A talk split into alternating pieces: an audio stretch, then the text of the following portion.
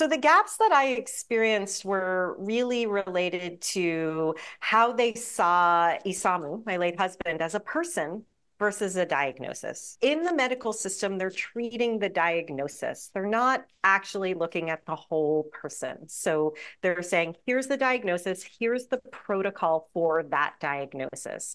We are a lot more than our diagnoses. Doctors get about 17 hours of medical training in their tens of thousands of hours. And so we have to recognize that when we go to them and say, hey, will changing my diet help with XYZ? And they say no, that they don't actually know. It's out of their scope of practice, just like right. their job is out of my scope of practice. So I like to be really clear that I'm not trying to sit in their shoes, but I'd appreciate it if they recognize that there are other shoes to fill and there are gaps for us to fill for people. Hi, I'm Kelley Nemiro. Welcome to the Balancing Chaos podcast a lifestyle podcast where we'll talk about wellness, motherhood, and some really exciting things in between. My goal is to help you develop a lifestyle that promotes health, wholeness, and success.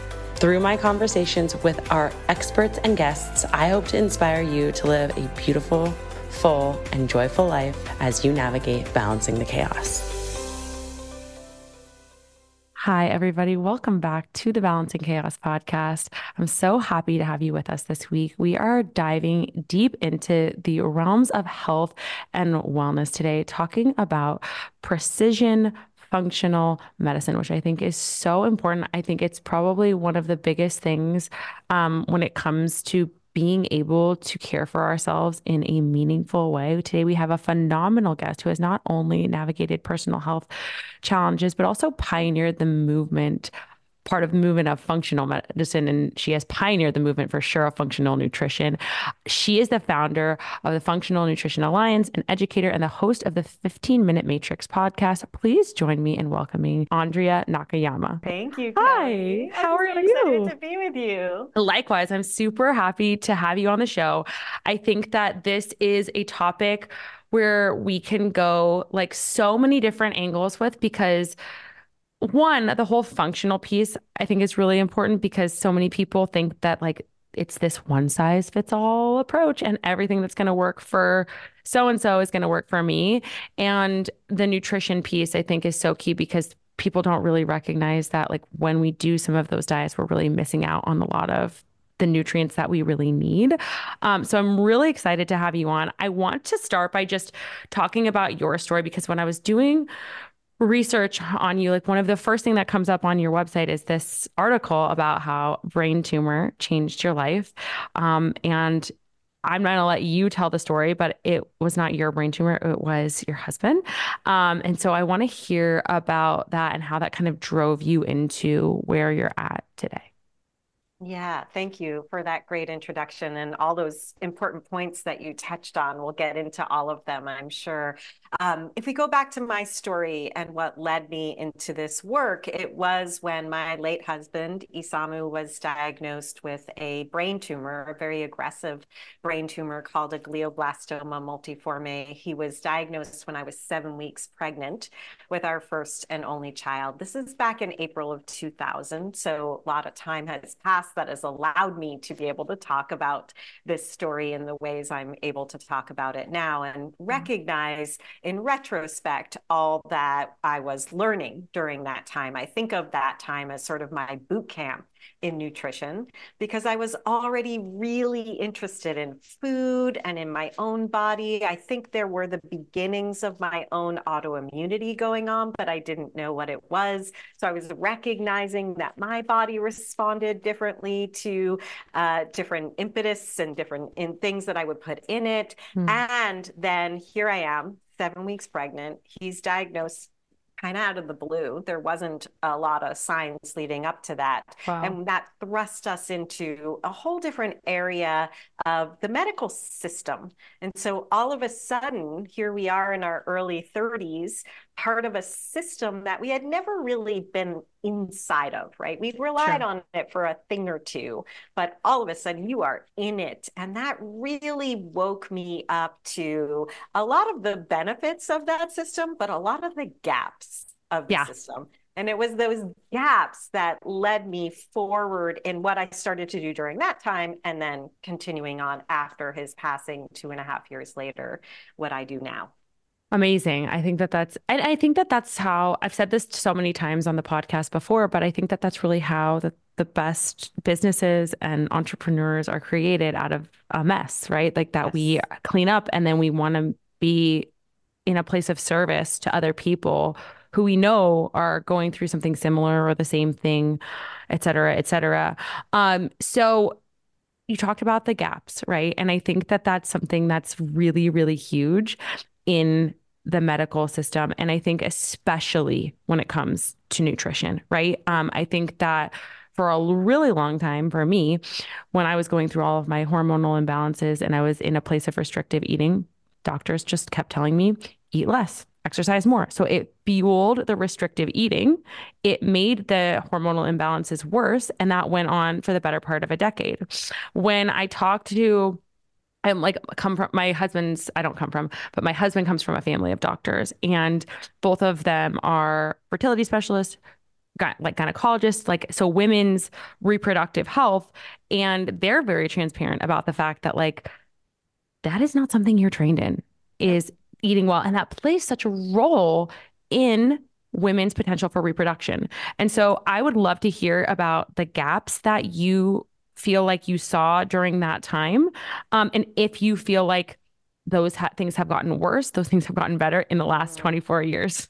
Yeah, so interesting. And again, so many things I want to say in response to what Please. you're talking about. And for me, that period was what I call post traumatic growth the time after my husband died and you were saying like so much of the benefits that come from those of us who are able to bring right. healing potential forward comes from the chaos which makes sense in what you're talking about so the gaps that I experienced were really related to how they saw Isamu, my late husband, as a person versus a diagnosis. Mm. So in the medical system, they're treating the diagnosis. They're not actually looking at the whole person. So they're saying, here's the diagnosis, here's the protocol for that diagnosis. We are a lot more than our diagnoses. So totally. I think that um, that was one of the biggest gaps, but there's a lot of different gaps that I saw that were part of the entire system. But to your point, doctors get about 17 hours of medical training in their tens of thousands of hours. And so we have to recognize that when we go to them and say, hey, will changing my diet help with XYZ? And they say no, that they don't actually know. It's out of their scope of practice, just like right. their job is out of my scope of practice. So I like to be really clear that I'm not trying to sit in their shoes, but I'd appreciate it if they recognize that there are other shoes to fill and there are gaps for us to fill for people. So there's a huge gap in the understanding of nutrition when it comes to functional nutrition, I like to think of nutrition as growth, metabolism, and repair. Mm. So I hmm. like to think beyond the food that we're eating because I know there's a lot of anti diet culture today, which appropriately we shouldn't be in the diet realm or the dieting realm. But understanding that food can actually be medicine. I don't mean in replacement of medicine, but that it actually feeds our cells, it supports our growth, metabolism, and repair, and that that might look different for each each and every one of us for a variety of reasons. So for me, and there's a lot of ways I can talk about what functional medicine and functional nutrition are, but the difference between nutrition and functional nutrition is that I'm looking at how those foods work inside of your body. Yeah. And I'm using my understanding of your physiology and your pain points to help me understand what those needs are, as opposed to thinking, oh, coffee, good or bad, broccoli, good or bad, right? Collagen, like people want to ask me, what should I do? Should I eat eggs or should I eat? And it's like, um, it depends. Yeah. Who are you? What's going on? So those gaps, I think, are rampant. And unfortunately, I'm seeing more gaps emerging in the functional medicine space. So that's yeah. another thing we can look at in terms of like how we're still getting into the protocol thinking. Okay. So I, I feel like I could literally talk to you all day already because I have so many questions popping up into my head. Um, and I want to go into kind of what some of that looks like for specific groups. Like for example, you mentioned autoimmunity. You met like we're talking about like people, you know, we we can talk about people with gut issues, whatever it is, and see like, okay, what are like little differences that we might see there. But before we do, one of the things that you mentioned that I think is really important to touch on is this whole like anti diet culture thing, right? Because there is a very big difference in eating for prevention, eating for vitality, eating for our health, eating for our hormones. And then what a lot of people are promoting out there, which is like one thing that I've seen recently is like somebody crumbling up Oreos into their yogurt in the morning because that is what in, intuitive eating and i'm like exactly. i cannot accept that as like yes can we all indulge once in a while in our grandma's christmas cookies or if we want to go out and have a burger at a barbecue sure but like if crumbling oreos on our yogurt every morning like that's not intuitive eating. That's not like that's just anti-health. And so we have to recognize that there's a difference and we have to be able to recognize that putting foods that fuel our system like you said feed our cells um you know, repair, metabolism, all of these things, like that's really important if we want to feel good in our body. So, can you elaborate on that a little bit? Yeah, that's like a hornet's nest, right? Because mm-hmm. there's so much we can be looking at there. And I think we have gotten really confused and really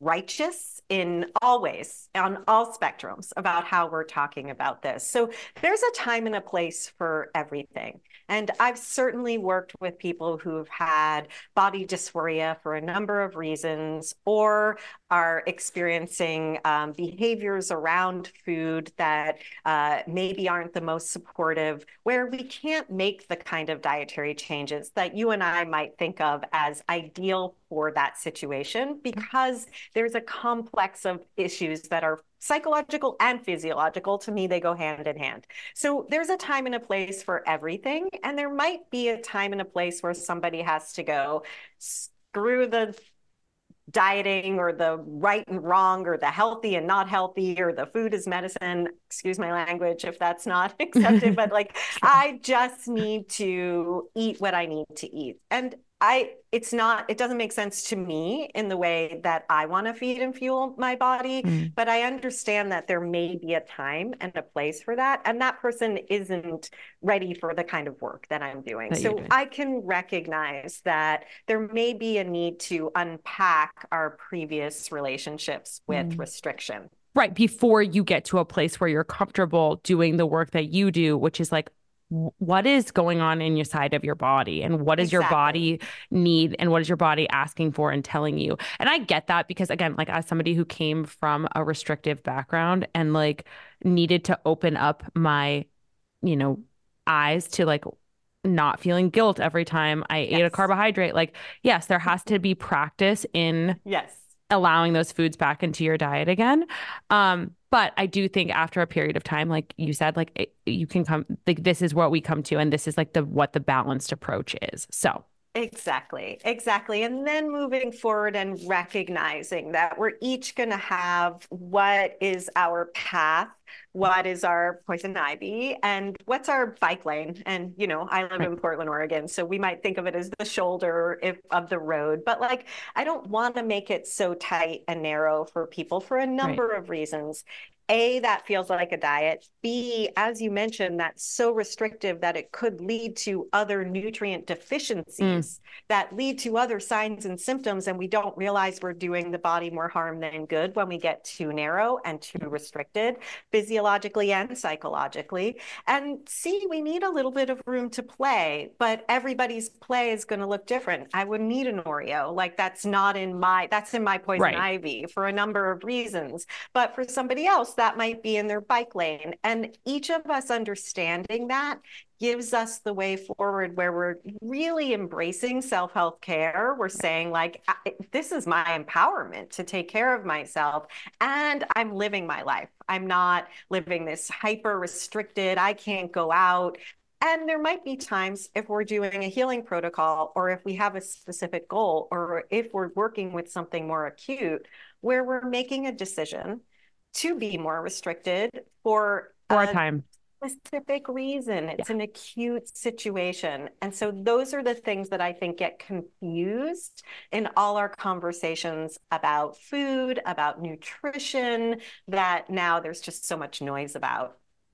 It's really hard. Nutrition is like, coming from somebody who also works in this space, like it is such a hard like nut to crack with people totally. because there is so much emotional um baggage that people carry with food. There is so much uh not only like nostalgia and like memories and things like that, but then also like the other side of you know the food fears and the things that come along with it um like every single thing makes me bloated every like and then it becomes like this very hard thing to unravel so i have to say acknowledge you and like your in everything that you're doing because it's really incredible. Um, one other thing that I want to say on this topic is that like if somebody is working on one of those more like restrictive, I'm putting that in air quotes, protocols for a specific period of time, like a gut healing protocol or something like that, you can actually look at it in the form of like, self, that's an act of self love because you're wanting to heal versus yeah. looking at it from the place of like, this is super rigid,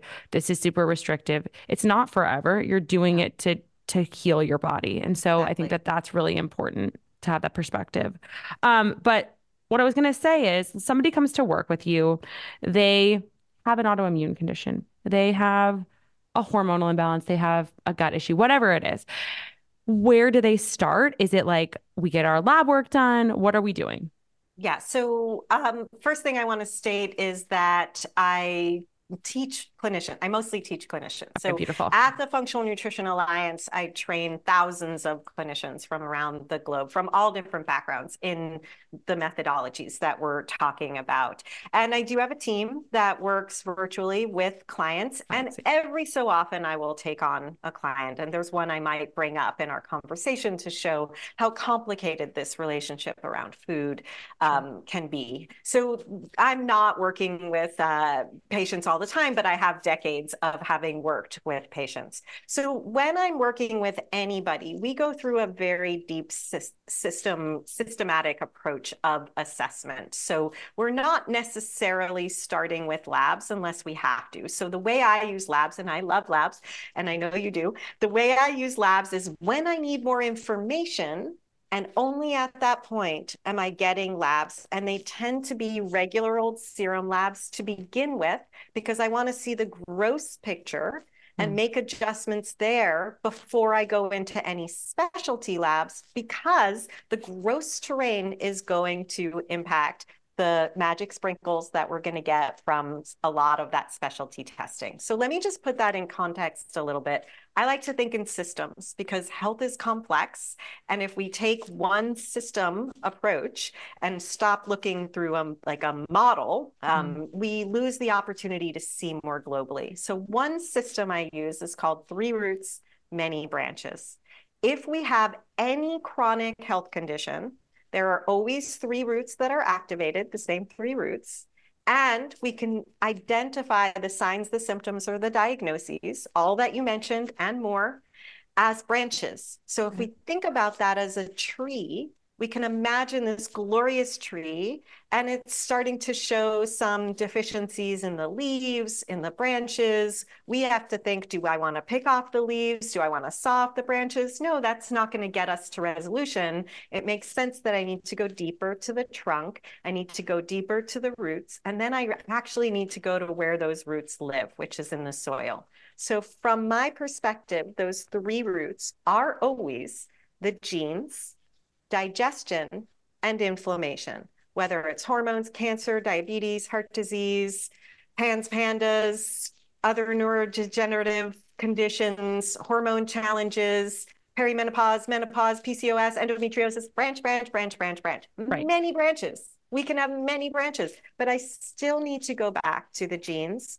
digestion, and inflammation. Those are my three roots, and I, I'm putting them down like a Venn on my, you know, hands here, like it's a little Venn diagram. But each of those roots lives in soil. And I think of that soil for each of those roots as a, a circle of influence. And that circle of influence for each of those is where I'm focusing my attention. So the circle of influence for the genes is what we call the epigenome the mm-hmm. factors that affect our genes instead of hyper focusing on what genes. And those are our food, our movement, our environment, and our mindset. And each of those for me has a circle of influence. So I'm not saying like food, go work on your food. I'm thinking about quality, quantity, diversity, and timing. And those conversations might be broken down at that element for me to be able to have a start of a dialogue with somebody about their food. In fact, there's people for whom I cannot start with food because of their relationship with food, their relationship with their body, their relationship with previous eating patterns. So we may not even focus about taking anything out. We may mm. focus on, let's talk about fat, fiber, protein. Let's right. talk about eating the rainbow. Let's bring in instead of removing. And you know what? You don't even want to talk about that? Let's talk about a different factor. And those are just the factors that influence the root of the genes. Right. But I also have those factors that influence digestion and influence, influence inflammation. And it gives us areas to focus on. And then there's other systems that I can bring into play that help me think through the case mm-hmm. instead of putting a protocol on a sign, symptom, or diagnosis, which would lead me back to the gap that I talked about with my husband, where he was treated like his diagnosis and not like the person who had the diagnosis. Right, right. I think that that's really incredible. I, I mean, I mean, if you, you know, you were saying that you know that I love labs. Like, I think that looking at the root cause of of anything, that's how we're going to get to a, a more helpful answer. So the fact that you describe it like that, I think is really, really cool. And that's why you have so many success stories and how this has worked for people because you're looking at the roots. So my question then becomes like if if you know one of your coaches or somebody who you're training is seeing somebody is it like we if we are starting with the food piece and we're starting to add things in, right? Is it a very like holistic approach? Because what you mentioned with like the fat fiber protein, that's really like when it comes to when I think about inflammation or like what my specialty is, is hormones. Um, that's really what I see work across the board. Thousand percent. For so many people. Yes. Um, rather than and and in doing that you're crowding out a lot of the processed carbs a lot of the you know things that are not the sugar the things that are not serving you. So is that kind of the main component that we come at this with that again it's never going to be a one size fits all. I want to preface that but um i want to say like the the foundational approach for most people. Yeah, I mean, as you said, it's never one size fits all. So my answer to almost everything, like my students will joke if I say, "What's my answer?" They'll say, "It depends." Right. Yes. So like it really does depend. But just like you said, when it comes to hormones, I think of that as a pyramid. And we often want to address our sex hormones. And I start with blood sugar balance. Yeah looking at blood sugar, insulin, cortisol, thyroid, sex hormones. So I don't start with the sex hormones. I'm starting with the blood sugar, like you are talking about with that right. fat, fiber, protein, is the way I'm starting that. So what I'm mixing in here is my physiological understanding, but I might be saying, let's start with fat, fiber, protein. Fat, fiber, protein every meal. Oh, you don't know which fats? Here's how we're going to look at which fats. Here's how we're going to look at which fibers. Here's how we're going to look at which proteins. How does it feel? How's your energy? Does anything mm-hmm. change with your elimination? And there's other ways I'm getting them to think into what's going on. So um, another system I think through is what I call the three tiers to nutrition mastery. Tier one is the are the non-negotiables, and the non-negotiable trifecta is sleep, poop, and blood sugar balance. And we can't just tell people, "Hey, sleep." I have to do, right? Some more deep investigation, like what's happening with your sleep? How many hours are you getting? Do you wake up in the night to go to the bathroom or for any other reason? How do you go back to sleep? So I, I like to think about what I'm talking about as the simplicity on mm. the other side of complexity, because I understand the complexity of the physiology, of the biochemistry, and yet what we need to do to invite resolution is simpler than we think. Right. So we're overcomplicating it and driving for information outside of ourselves. I can't tell you the number of people I see who are struggling with something like chronic fatigue. And I look at their labs and I can see they're dehydrated by their right. red blood cell markers. And I ask, are you drinking enough water? And they're like, actually, I struggle with that. Here's why I'm on my feet all day. And I'm like, okay, this is how hydration impacts your energy and your fatigue. And it has to do with your blood and your red blood cells. And so I understand that complexity, but my my resolution in that moment is still we have to address hydration. We can't bypass that for some fancy keto intermittent fast. Like people are doing these overcomplicating really things and lots of supplements. And I'm like, sleep, poop, blood sugar balance. Blood sugar balance leads us back to fat, fiber, protein. Right. Yeah. I think that that's like just, I have a, a colon hydrotherapist that I go to, and like the, she says the same thing uh, sleep poop blood sugar balance and and breath like that's yes. those are her like four like pillars of health and it's yes. just so funny like when you break it down and you come back to it's like it does not have to be so complicated but i think that what and i'm not saying diet culture in the sense that like of like restrictive eating, but I'm like, it's a whole multi billion dollar industry out there that's trying to sell us things that we don't need. And if we would just come back and start listening to our bodies a little bit more, all of this would be so much easier. So, because I know that we have a lot of uh, most of my listeners are women, but women and men out there who uh, are dealing with digestive issues. I want to hear really quickly before we move forward about because you mentioned those um, three roots, right? Yes. What what are the influences of the things that influence the digestion piece? Yeah, I like and and inflammation. Why not? Yeah, yeah, yeah. So for digestion, to me, we can't talk about nutrition without talking about digestion. Yeah. Like there's no point in having a conversation. And that's another gap that we're experiencing. A lot of people are talking about nutrition and not saying, but this is where the food meets your physiology, your body, your cells. So the influences for digestion are the mechanical, the chemical, the structural, and the microbial. And I know it's very sexy to want to jump to the microbial, but sometimes we need reminders to chew because when yes. we chew it's like every there's so many people out there that are so bloated and it's like if you would just put your phone down and turn the TV off and just sit and chew your food your bloating would go away. Like literally. exactly, exactly. I mean, again, it's the simplicity on the other side of complexity because when we chew our food, we activate the digestive secretions that mm. help us break down chemically the foods we're putting in our body so that we can better bring them into our bloodstream and to our cells. And so having people remember to chew. I don't think there's like a certain number we have to do. It's just like, are you turning off your phone? Take one meal a day and really put some time and energy into savoring, smelling, enjoying, not during a meeting. I'm totally I do this all the time. Sure. I eat in a meeting, you know, like, eh, so when are we taking that time to just enjoy and savor? That mechanical digestion also supports, like I said, the chemical secretions that we need to break down our food. Those are depleted as we age, particularly our stomach acid. And so, how we break down our foods, our proteins that we need for growth, metabolism, and repair. Is and that so why sure. people feel like they get heart or, or like at least doctors yes. are telling you you're getting heartburn because yes. you're getting older.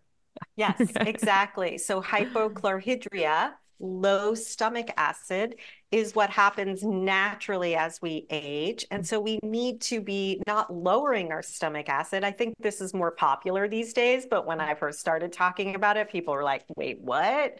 Yeah. Um, but we need stomach acid. Our stomach acid, our stomach should be incredibly acidic.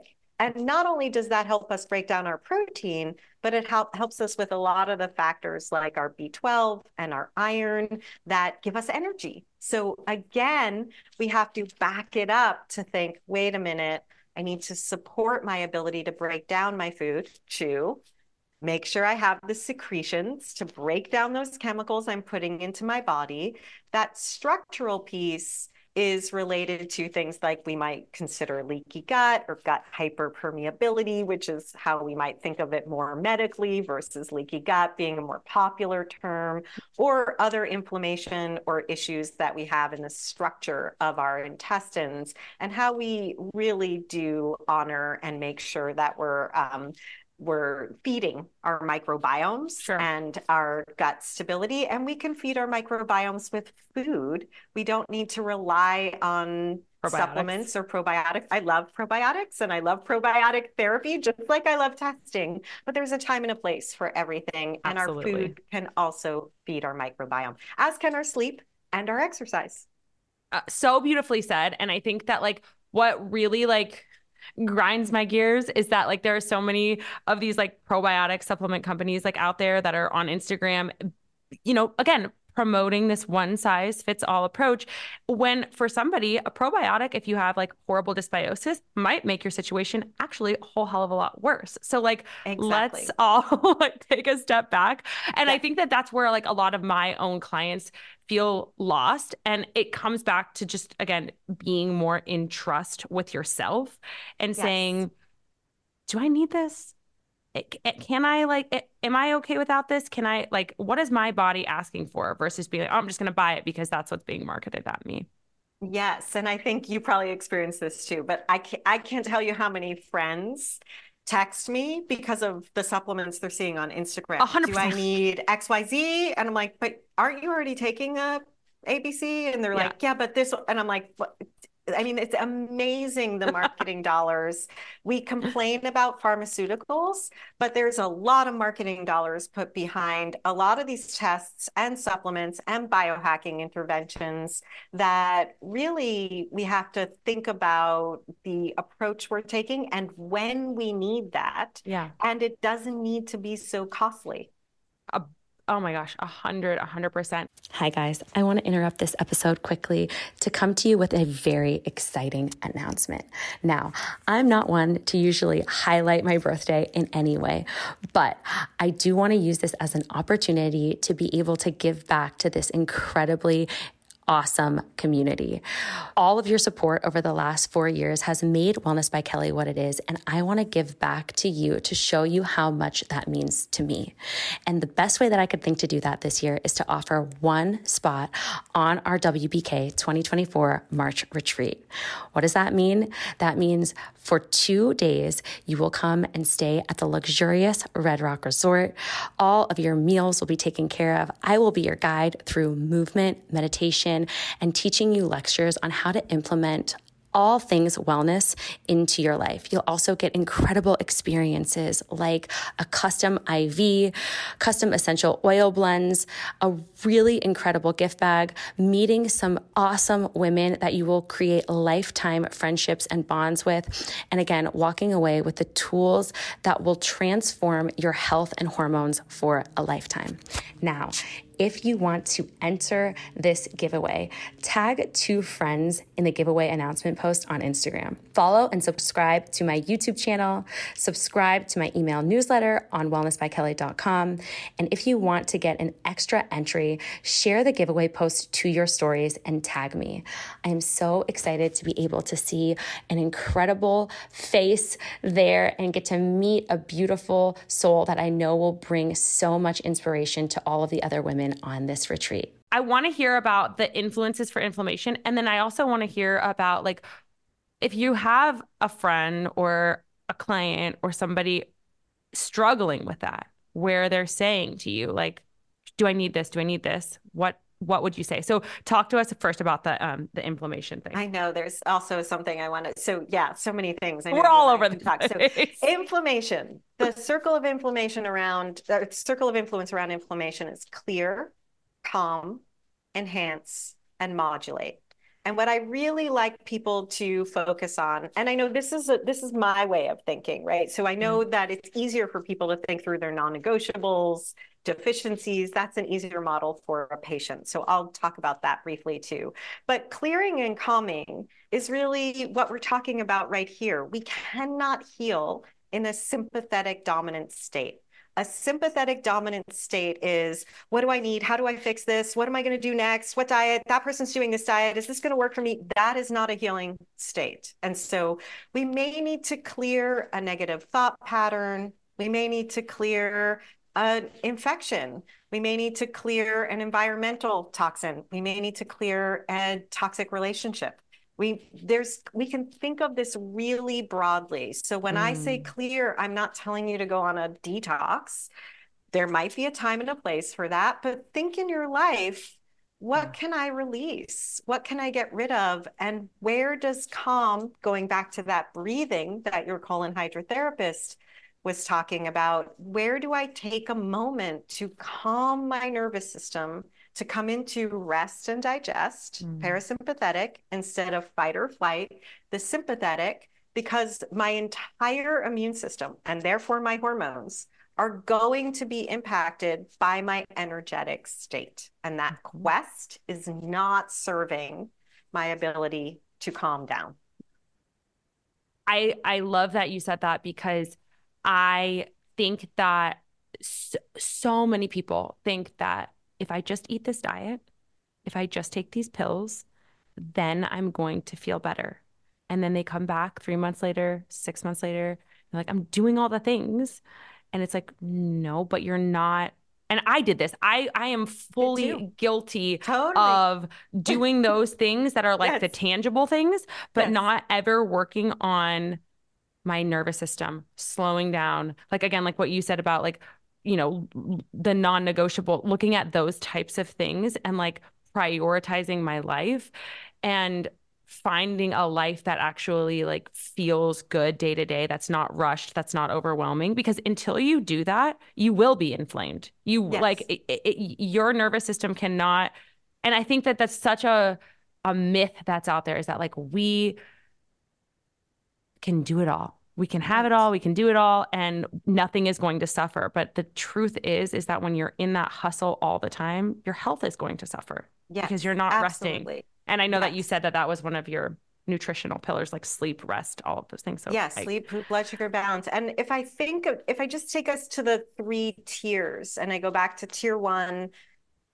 is that your non-negotiables. And I said the non-negotiable trifecta is sleep, poop, and blood sugar balance, but we all have our non-negotiables. So right. my biggest invitation to people is know your non-negotiables. Mm. My non-negotiable is taking a walk every day. It's having my morning routine and keeping that, you know, really, sacred. really sacred. It's a specific bedtime. It's making sure I'm feeding my brain, not just in my work life, right? Like, what are your non negotiables? Yes, sleep, poop, blood sugar balance are all of our non negotiables, but Kelley, yours are different than mine. Sure. And we each need to know what are my non negotiables. And in functional medicine, these are called our mediators as well. What makes me feel better? What makes me feel worse? The more we're anchored on that, the better we are our own agents of change, the more empowered we are because we know ourselves and we just start there. What makes you feel better? What makes you feel worse? And that is huge for us to dive into. And then tier two is deficiency to sufficiency. Tier three is dismantling the dysfunction. And tier three, dismantling dysfunction, leads us back to those branches. We're stuck in the branches. We're stuck in the medical model. There's a fix, there's a protocol. I've got this. What's going to fix it? We're not broken.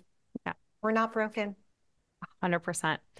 Um, before I go into asking you about, you know, because I think that that what you were saying about like, I need this protocol, or like even like the idea of certain self care acts. I think that in the wellness space now, we're all kind of like, oh, well, so so and so is doing that on social media, and this person. So we're just adding all these things, just like we're adding all the supplements. I think that there has to be a, a way of trusting ourselves. But one thing I want to touch on really quickly, because I think that there's a really common misconception around all of this is is the poop piece because we already talked about the sleep. How often should we be pooping? What's normal? Should, I, I was saying yesterday or, maybe a couple days ago on my Instagram, like if you need coffee to poop, that's not normal. Like, and people are messaging me all the like, what? Like, ah, that's not normal. Like, how? Like, I've I've needed coffee to poop for years, and it's not like a bad thing. It's just we got to get your digestive system figured out. So, talk about that piece really quick. Yeah, so poop is, we should at least be pooping one time a day. I'd prefer folks to be pooping three times a day.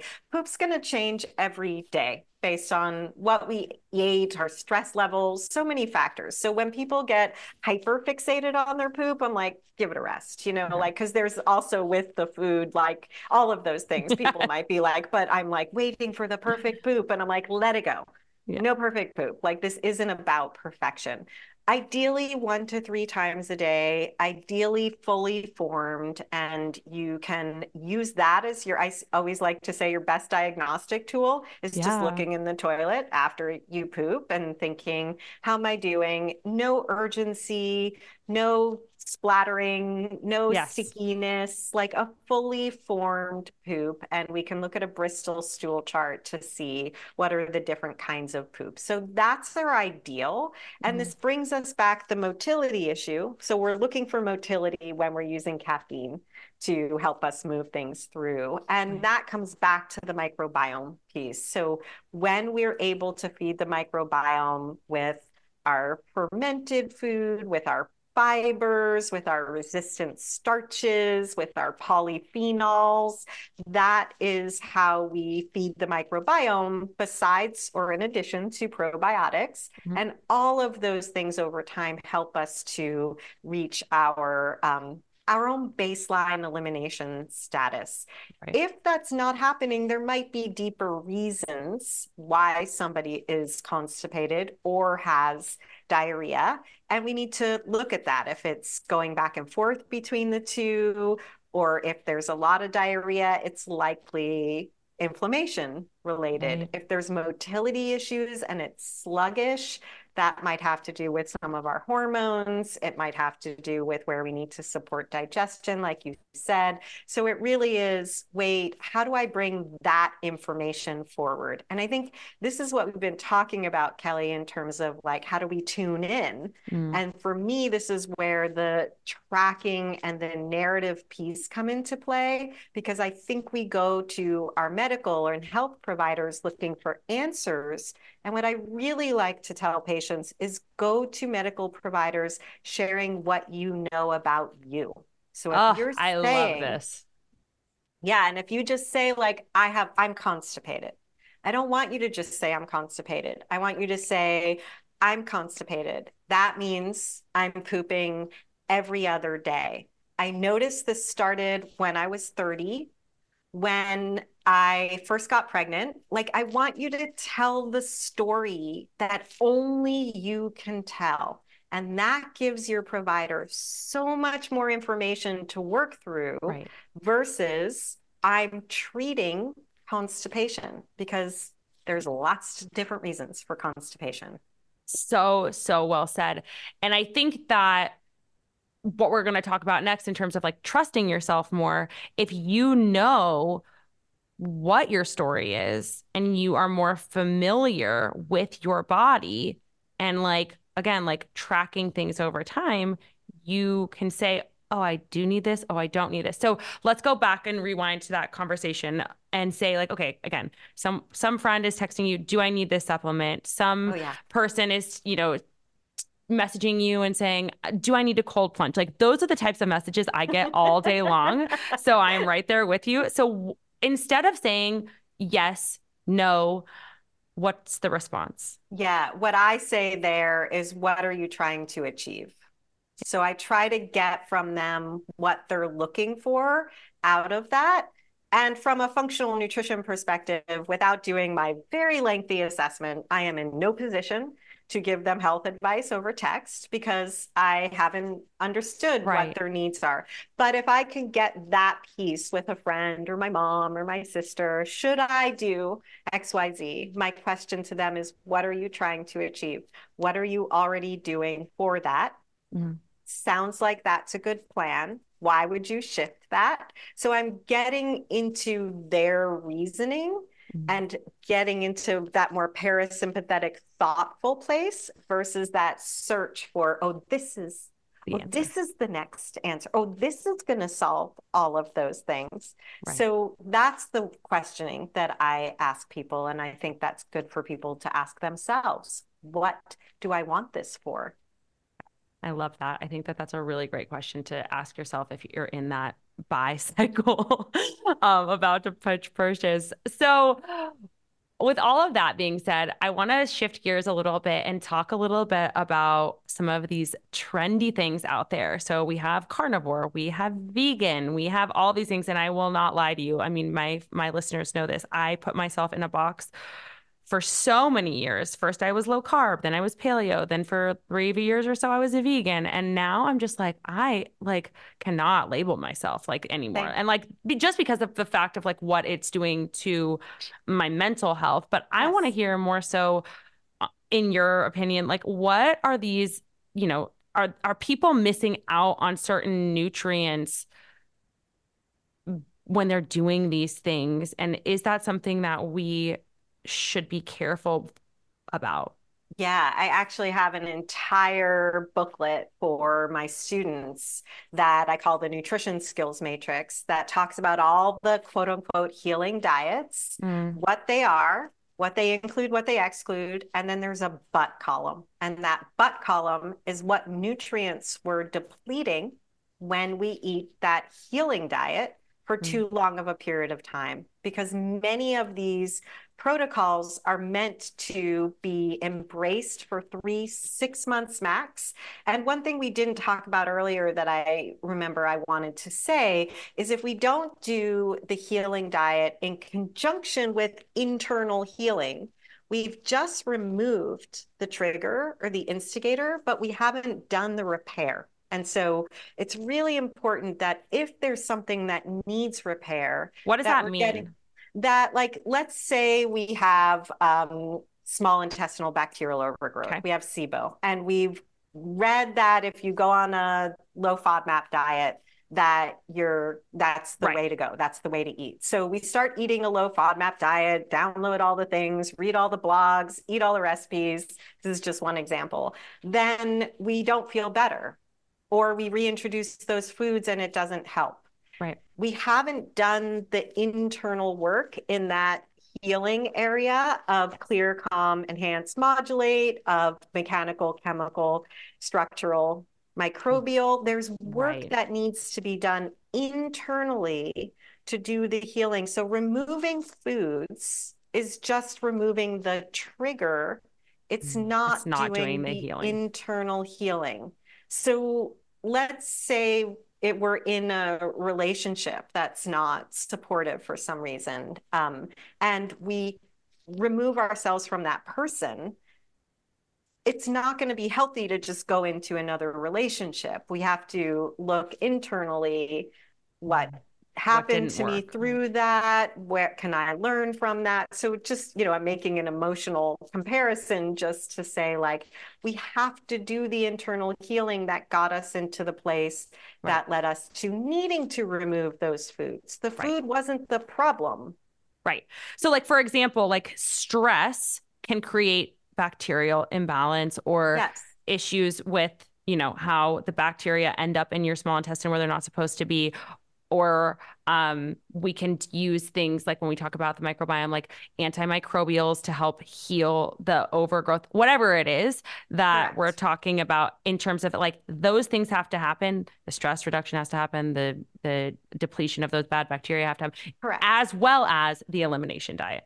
Correct. Okay. So, and that diet should just be done for a short period of time. Right. And ideally, if we do the internal healing, we can then test what can work back in. And this is a place where in our clinic, we see people who have reduced their food so much because they haven't done the internal healing and they're looking to food to be the healing mechanism, yeah. the reduction of food, that then they've introduced a whole other set of signs and symptoms and possibly even diagnoses because they're nutrient depleted.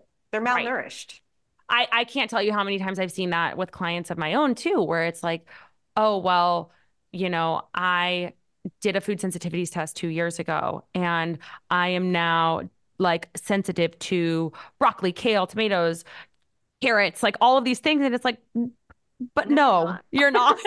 Like, no, you're not. Now you're just a f- fully afraid of food. Yes. And we have to understand what we need to heal and how we need to reduce again exactly. like the inflammation what we, what we've been talking about so i i yes. love that you've cleared that up for people because i think that um that's no way to live it is no, way to live to think that you have you can't eat food like that's right. not healthy either yes. um what, one thing i want to ask because you mentioned that you had you know autoimmunity come up and that's something that a lot of my clients and listeners have also dealt with or deal with.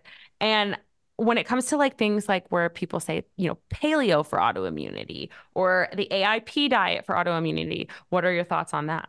Short term. Again, it's Short a healing protocol, and we should be able to bring things in as it ma- makes sense for our own bodies. There's a lot of benefits. Like when we eliminate grains completely, that's an immense source of B vitamins. And B vitamins are hard to supplement, they're difficult because of the way we each uh, methylate, the way we each use our B vitamins. So sometimes those can be hard to figure out, even for practitioners. But in food, food, we can get our B vitamins really naturally from a bunch of different whole food sources, but our grains are a good one. So I don't eat a lot of grains, but mm. I always say I don't eat grains unless I do. So that's where I get to give myself some room to mm. say, you know what, I'm going to make some quinoa. I want those dolmas. The grape leaves are really high in antioxidants and they've got rice inside. So I don't take them off the menu for myself. They're just not a huge part of, of your my menu. And so that's a way where like I can like you come into a little bit more of that living space. Yeah. Now that I've been able to do a lot more of my healing and I don't have a lot of symptoms from my Hashimoto's, from my autoimmunity. I'm 57 though. You know, there's a lot of changes that happen. I'm postmenopausal, things change, and I want to feel the best I possibly can. So there's a risk reward decision that I'm always in knowing, am I going to eat this or not eat that? Am I going to drink that or not drink that? I get to make the decision. And it's right. based on a number of factors, not based on some worry or restriction or fear. I think that that's the most powerful way for people to look at nutrition. Yes. Right. And I came from the same kind of place where, again, I was dealing with hormonal imbalances. I had overgrowth of candida. I had all of these issues. And for that period of time in my life, it was more loving to myself to be on the plan that I was on for, it was, I think it was like four months. Yes. Now that I have created that like a healthy foundation and come back to that, it's more healthy for myself to be in this place where there's a little bit of wiggle room and flexibility. At the same point, I think that looking at nutrition and food from a place of like, I, I cut out alcohol personally like three years ago. And it, it was because of that exact question that you were talking yes. about. Does this make me feel better? Yes. Or does this make me feel worse? And every morning I would wake up after drinking, I would feel super anxious. I would feel overwhelmed, yep. frustrated with my kids, irritable. And like I yep. had all of these intense cravings for food that like I didn't normally have cravings for. So I would look at it and I'm like, there's so much more like cost than payoff yes. to this. Exactly. So if you look at how is the food making you feel? It's such an easy way to like navigate your diet. And one of the things that you were talking about at the beginning was this idea of kind of like people having I don't know if if you called it like a bath and you were like talking about a bike lane and like how you know we can kind of like this is our normal diet, but then we can like veer off and have a little bit of flexibility. And I think that that's really important because what it means is that people are defining health on their own terms yes. rather than accepting this idea of oh, this is what's working for this person, this is what working for that person. And so that's going to be a one size fits all approach for me. Yes. How do you get people to that place where they're doing that? Because you're like, I wouldn't maybe eat an Oreo ever, but like maybe somebody who that like that's in their bike lane. So how do right. we start to define that for ourselves? Yeah, I think it's a it, it depends. When I'm working with somebody, they usually have a lot of branches or some chronic health condition that sure. we're working through. And of course, I have to really navigate what's the right way to come in with the dietary change for them. A lot of the people I see have been through, they've done it all. They've worked with the functional medicine practitioners, they've done the diet, and some of them are so restricted, like I said, and other ones are angry because none of that worked.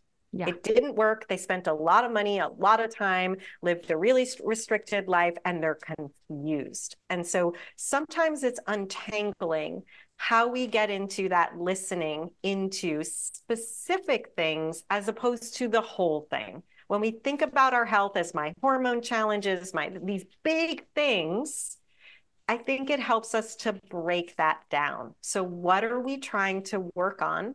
How do we look at what those things are and break it down and think into it? And then what are you willing to try? And I might need to take really slow steps mm-hmm. with somebody that are about, again, the introduction versus the exclusion. So, my three primary principles around how we eat are the fat, fiber, protein, mm-hmm. eating the rainbow, and your yes, no, maybe list. And with each person, I might start at a different place. So sure. I might just say, like, okay, you're confused. Make me a yes, no, maybe list. On your yes list are foods that you know make you feel good. On your no list are foods that you know don't make you feel good. This goes back to what we were talking about earlier in other language as well. And your maybe list is you're not sure all people have a different relationship to this. Some people, like we're saying, are going to be too restricted. Some people are going to be like, I don't know what makes me feel good or bad. I feel bad all the time. So yeah. I'm like, okay, that gives us a place to focus elsewhere. Let's just right. focus on fat, fiber, protein. Let's sure. focus on the rainbow. So I'm choosing which way we come in. Mm. And what I'm inviting is the opportunity for more awareness like, oh, you know what? My elimination changed eating the rainbow, or I had a lot of fun with my kids tracking the rainbow every day. That was super fun to go to the store and pick out different things. Like it's going to be a different way in. And I'd rather take it slowly and develop the self awareness as opposed to saying, here's the protocol we're doing for all the things. Yeah. Yeah. Yes. I think that that's so great. And I think that for a lot of people, creating that awareness with that yes, no, maybe list, I think is really, really powerful because so many of us through years and years of dieting, years and years of, again, like going to different doctors and doing different things, like disconnects us from our body. Totally. What actually makes you feel good? And it's something that you can play around with. You don't have to know right off the bat, but like you can you can test it out and you can play with it and it doesn't and i think that anyone who's going into this whether you are working on something symptoms wise or you just want to optimize your diet do it from a place of curiosity rather than Beautiful. a place of judgment yes and you said like curiosity is the key for thinking through this lens yeah. and asking ourselves more questions instead of looking for all the answers yeah. and you said something that's so poignant that which is that we're disconnected from our bodies and i think from this point of disconnection we cannot find the resolution it's from that curiosity and that deep listening which comes again from breaking it down to let me just focus on this one thing. And if you make a yes, no, maybe list, that's a great thing to talk to somebody about. Yeah these are maybes for me because I'm not sure if I feel better or worse after I eat this. That's a great conversation point for somebody who is working with you on your food. And I just want to bring up the alcohol piece. What I noticed because after I was widowed, you know, I had a mm-hmm. young child. He's 23 now, but like I would go out with my girlfriends, get a babysitter, go out with girlfriends on a Saturday mm-hmm. night. And I would notice that it was my way of opting in because their lives were very different than mine. Yeah. They had husbands that were home with the kids. I had to get a babysitter. I was in this bizarro situation and didn't have a lot of reflection of it as a young widow. And so the wine became like, this is how I'm opting in and feeling a part of things. Right. And I would notice the next morning Saturday or Sunday, whenever it was, that I would feel a little depressed. And knock on wood, I don't tend towards what we think of as yeah. depression from a clinical arena, but I would feel my energy lower. And this is, I'm a single mom, I'm putting myself back through school, I'm building a business. I didn't have room to be at that lower energy level. And so the risk reward for me came The reward is feeling like I'm opting in. The risk is I don't feel great the next day and I'm not on in the ways I want to be. Mm. Is there a way for me to achieve that reward without that same agent?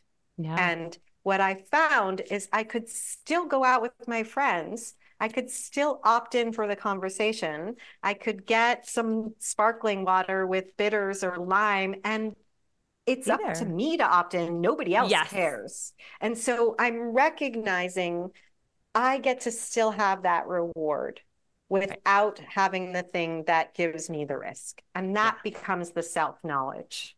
Yes. I love that. I love that. The reward is like the is the conversation with your girlfriends, not the yes. actual alcohol. And so I think shifting that perspective there is like it's really really beautifully said.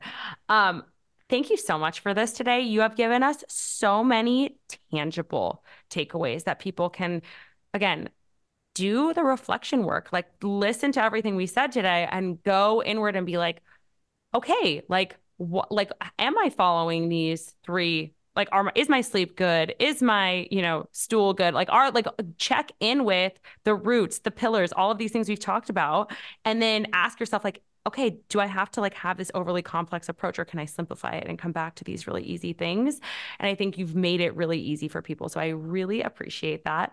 The last question I ask every guest of the show, because the show is called Balancing Chaos, um, and I feel like so many of us live in this chaotic kind of place where we're trying to juggle work and family and all of the things. How do you balance the chaos, especially in the industry of healthcare? How do you do that? Yeah, thank you um, for asking that question. And so much fun to talk with you about all this stuff. Um, you know, life is chaotic. And I think it is about carving out the time that is exclusively me time. I'm going to admit it's a little, I'm an empty nester. My yeah. boyfriend doesn't live with me. Like I've got the ability to carve out me time. So yeah. that is a privilege that I know everybody doesn't have. But I'm going to say that the way we can balance chaos is making sure that we're carving out the time that really feeds and fuels us yeah. morning and night yeah bookend your day with it bookend i think that that's day. that's a really important piece of what you just said is that like it's not just because when we do it morning and night that's when it bleeds into the rest of our day as a reminder like hey you need to slow down hey you need to yes. take a breath right now this stressful situation isn't going to be the end all be all. Like it's a constant reminder that kind of carries with you when you bookend your day like that. So I love that.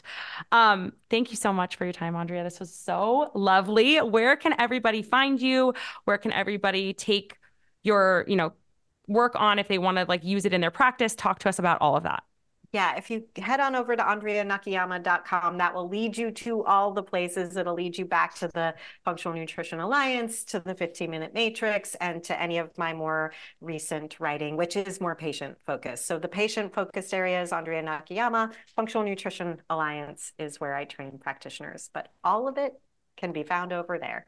Okay. And if they want to find you on Instagram, is it just all Andrea Nakayama? Andrea Nakayama on all the places. Okay. And I will make sure that I link everything out in the show notes for everybody, but just for the, our listeners.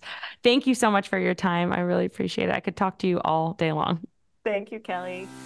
I really hope that you enjoyed that episode. You can follow me on Instagram at Wellness by Kelley or head over to our website, wellnessbykelley.com. Sign up now for the Wellness by Kelley seven day free trial on our app or head over to our course and now get 20% off the course or 10% off of the membership with the code Balancing Chaos, all one word B A L A N C I N G C H A O S. In our course, you'll get access to an emailed lab review plus protocols built out to help you heal with whatever hormonal imbalance you're struggling with. With our membership, you'll receive a library of content with our app with low impact workouts, blood sugar balancing recipes, and mindfulness meditations, all designed to help you balance your hormones and help you feel like you are living your most beautiful, joyful, and vital life. If you like the show, please leave a rating and review. That is the best way to help the show grow and get to more listeners. We hope you enjoyed, and I will see you next week.